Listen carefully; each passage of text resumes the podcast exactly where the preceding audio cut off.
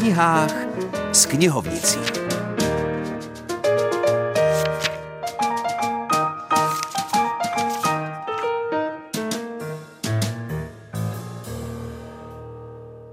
Dobrý den, vítáme u radiopřijímačů všechny knihomilné posluchačky a posluchače. U mikrofonu je Filip Černý spolu s Helenou Jelínkovou z Českokromovské knihovny a dnes jsme šáhli po literatuře pro náctileté, která byla do češtiny přeložena ze švédštiny.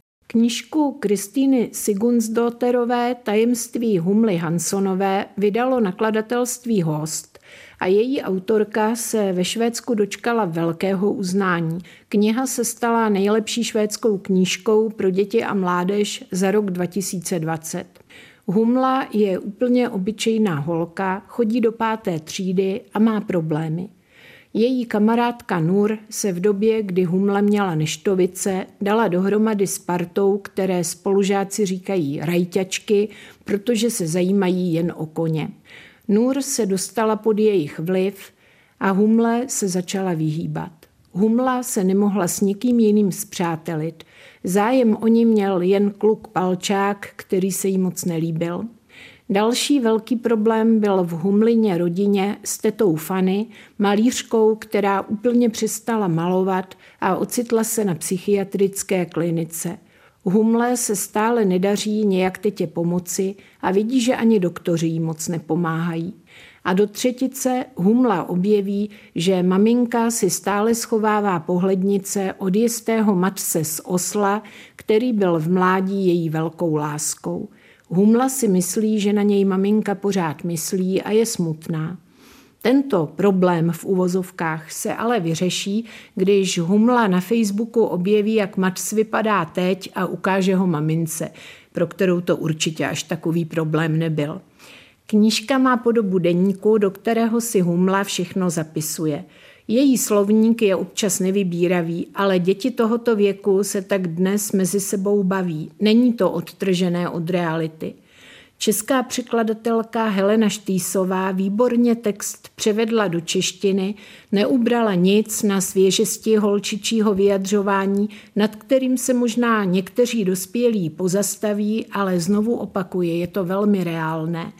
Také řešení situací odpovídá nápadům přemýšlivých jedenáctiletých dětí.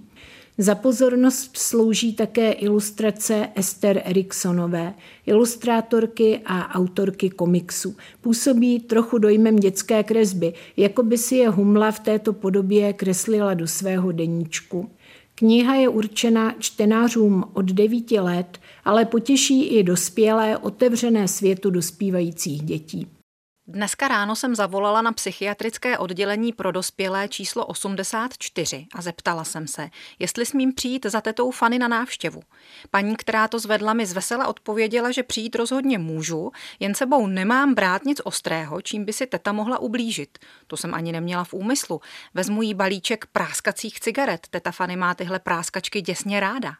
Koupím je ve stánku u Labutího jezírka, protože tam nechce prodavač ukázat občanku. Kolem vždycky postávají spolužáci z osmičky a kouří. Občas je tam i Hezouš Franc se svým hezkým bráchou. Já kouřit nikdy nebudu. Na krabičce je vždycky nějaká nechutná fotka. Člověk málem nepozná, jestli je to schnilé ucho nebo seschlá noha. Teta Fany navíc tvrdí, že z kouření se lidem dělá chlupatý jazyk. Eva Kadlčáková nám přečetla úryvek z knihy Tajemství Humly Hansonové. Teď ale opustíme Skandinávii a přesuneme se do Tuzemska. Posluchači, kteří ráno poslouchali vysílání Českého rozhlasu České Budějovice, vědí, že jsme slíbili, že prozradíme, jaké další dvě knihy vydal spisovatel Jan Bauer. Takže Honzo, jaké knihy to jsou? Já jsem eh, měl teďka v poslední době v loni na sklonku roku takový trošku štěstí, že jsem se držel v jedné době a to v době Rudolfa II. u obou knížek. Jedna je takové to volné pokračování detektivek s tím Lukášem Troblou z Květnice, těch detektivních příběhů z doby Rudolfa II. Jmenuje se ta knížka Kdo chce zabít císaře a je to o tom, jak ten Lukáš Trobl se odstne v jedné krčmě na okraji Prahy, kde vyšetřuje ztrátu těch eh, církevních nádob, předmětů z kostela a je to takové jako trošku zamotané, protože nechce mu nic říct ani farář, ani kostelník. a on se odebere do místní krčmy, protože má takovou trošku sklony k tomu pití, což většinou ty mý hrdinové mých románů mají, tak se tam jako se seznámí s jedním válečným vysloužilcem a pak s nějakou uherskou nevěstkou.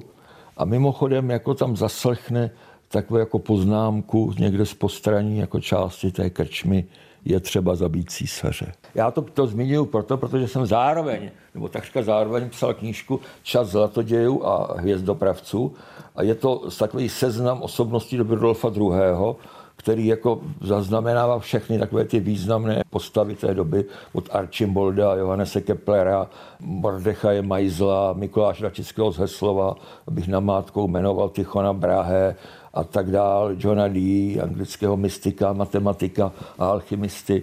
A v podstatě představuje je takových krátkých jako životních medailoncích, a když se člověk jako přečte, tak získává názor, pohled na tu dobu. Tolik Jan Bauer o svých posledních literárních počinech.